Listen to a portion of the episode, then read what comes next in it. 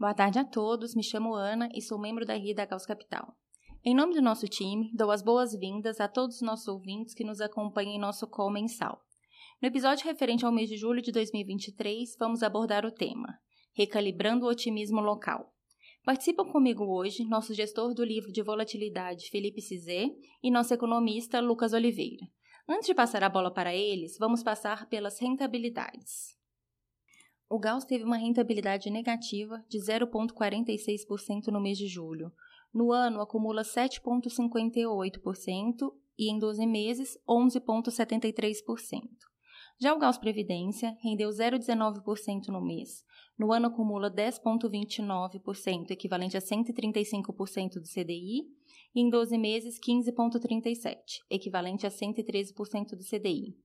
Olhando para o Gauss Panorama, o fundo teve uma rentabilidade de 0,22% no mês de julho, no ano acumula 9,70, equivalente a 127% do CDI, e em 12 meses, 15,47%, equivalente a 113% do CDI. Já o Gauss Panorama Previdência rendeu 0,13% no mês. No ano acumula 9,71, equivalente a 127% do CDI, em 12 meses, 15,86%, equivalente a 117% do CDI.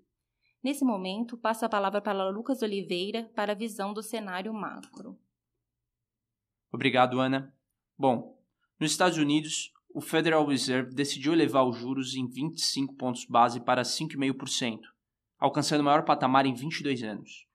Embora o comunicado tenha trazido poucas alterações, foi na coletiva de imprensa que Jerome Powell, atual presidente do Fed, deixou a porta aberta para novas altas, com a decisão de política monetária dependente dos indicadores que serão divulgados até a próxima reunião em 20 de setembro, dando especial atenção para os dados de inflação e de mercado de trabalho.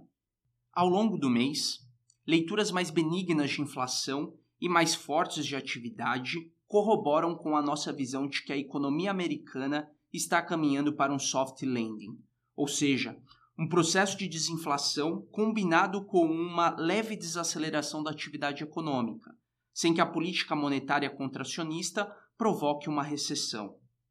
Tanto o CPI quanto o PPI de junho surpreenderam positivamente, registrando perda relevante no fôlego inflacionário.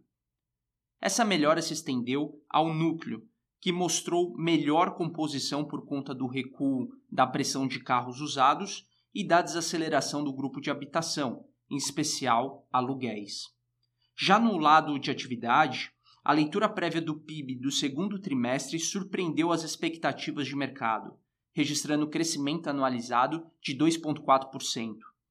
Com isso, a resiliência da atividade econômica no primeiro semestre deve afastar as preocupações com relação a um cenário de recessão, que já é visto como pouco provável pelo próprio board do Fed. Na Europa, por sua vez, o Banco Central Europeu elevou a taxa de juros básica em 25 pontos base para 3,75%, sancionando as expectativas do mercado. Na coletiva de imprensa, Christine Lagarde, atual presidente do ECB, reconheceu o processo de desinflação em curso, mas ponderou que a inflação dos serviços segue em patamar elevado. Apesar disso, Lagarde sinalizou que a decisão de setembro segue em aberto também dependente da dinâmica dos dados. No Japão, a conjuntura foi marcada pela continuidade da elevação da inflação ao consumidor, superando as expectativas do mercado e da autoridade monetária. O destaque ficou por conta da decisão do Banco Central japonês, em sua reunião de política monetária, que primou por uma comunicação ambígua que, para todos os efeitos práticos, significou ampliar os limites de flutuação do vértice de 10 anos da curva de juros soberano, de mais ou menos 0,5% para mais ou menos 1% ao ano, dando assim mais um passo na direção de abandono final da política de controle de curva de juro. Já no mundo emergente, a largada do ciclo de flexibilização foi dada pelo Banco Central do Chile, cuja esperada decisão de iniciar o ciclo surpreendeu as expectativas do mercado pela magnitude do corte do juro básico em um ponto percentual para 10,25% em votação unânime. Por outro lado, o Banco Central da Colômbia decidiu manter inalterada a taxa de juros básico em 13,25%, reafirmando que o início do ciclo expansionista dependerá dos dados futuros. No Brasil, por fim, manteve-se a trajetória de alívio da inflação ao consumidor, que registrou deflação acima das expectativas e também continuidade do recuo dos núcleos. A trajetória benigna foi acompanhada por desaquecimento maior que o esperado nas métricas mensais de atividade, elevando o risco de retração do resultado do PIB no segundo trimestre. O contraponto positivo ao desaquecimento da demanda doméstica continuou vindo dos expressivos saldos comerciais, impulsionados pelo recuo das importações diante da fraca absorção interna. O desfecho desta conjuntura foi dado pela decisão do Copom de finalmente iniciar o ciclo expansionista da política monetária, reduzindo a taxa básica de juro em 50 pontos base em sua reunião de agosto, numa decisão que dividiu os integrantes do comitê em torno da magnitude do corte da taxa Selic. Na esfera política, o recesso parlamentar acabou esvaziando o noticiário de reformas, centrando as atenções no processo de reforma ministerial, visando acomodar um maior espectro político na base de sustentação governista.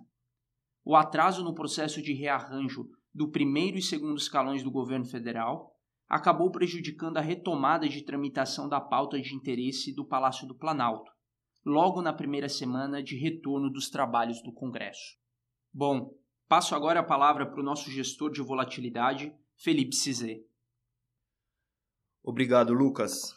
É, eu vou recapitular aqui como foi o mês de julho para os ativos de risco e depois comentar as nossas principais posições. Bom, no mercado externo, os índices de ações tiveram desempenhos mistos. O S&P, por exemplo, teve alta de 3,1% e o Nikkei teve queda de 0,1%, enquanto o dólar teve desempenho negativo contra seus pares então, o euro, por exemplo, teve alta de 0,8%, o iene teve alta de 1,4% e o yuan chinês subiu 1,1%. E as taxas de juros abriram. Então, as treasuries de 10 anos abriram 12 basis points e a JGB de 10 anos também abriu 21 basis points. É, já no Brasil, os ativos tiveram performances positivas. O IBOV teve alta de 3,3%, o real valorizou 1,3% frente ao dólar e o DI janeiro 25 fechou 17 basis points. Assim, o fundo registrou ganhos nas posições vendidas no dólar contra o real e compradas em bolsas internacionais, e registrou perdas nos mercados de moedas de países desenvolvidos e juros internacionais. É, falando agora sobre nosso posicionamento, no mercado de bolsas internacionais, a gente mantém nossa preferência pela bolsa japonesa, é, com um ambiente político estável e uma melhora da gestão de capital das empresas, que é acentuada aqui pelo aumento na tendência de recompra de ações e distribuição de dividendos, é, a gente continua enxergando um valuation atrativo para as ações no Japão. Ao mesmo tempo, seguimos confiantes com nossa posição em empresas norte-americanas de inteligência artificial ao longo do mês, a gente redirecionou uma maior parte da exposição ao setor de chips e semicondutores. A gente enxerga aqui uma demanda crescente por maior capacidade de processamento, à medida que o treinamento de modelos de inteligência artificial se intensifica. E além disso, essa indústria constitui a base sobre a qual a IA é construída. Por isso ela está posicionada para ser uma das primeiras a colher os benefícios é, no mercado de moedas, a gente observou uma forte desvalorização do dólar na primeira quinzena do mês, motivada principalmente por um dado de emprego abaixo das expectativas nos Estados Unidos. Mas na segunda quinzena, parte deste movimento de desvalorização do dólar acabou sendo dissolvida, com o mercado reagindo a um dado mais forte para a prévia do PIB do segundo trimestre. É, olhando para frente aqui, em termos de posicionamento, é, a gente segue tecnicamente vendido no dólar contra uma cesta de moedas, principalmente em moedas de países emergentes, com destaque para o real. No mercado de juros, mantemos posições tomadas nas JGBs, é, tendo em vista aqui que os níveis de atividade e inflação já não justificam uma política monetária extremamente expansiva além da pressão política contra a depreciação do ien e o recente endurecimento da retórica do BOJ. É, apesar da última flexibilização é, na política de controle da curva de juros ter provocado uma forte elevação nas taxas dos títulos de 10 anos, o Banco Central japonês interveio no mercado de títulos, visando estabilizar e impedir que o novo limite seja atingido de forma imediata. É, além disso, a gente segue com posições tomadas na parte curta da curva de Turquia e tomadas na inclinação do México.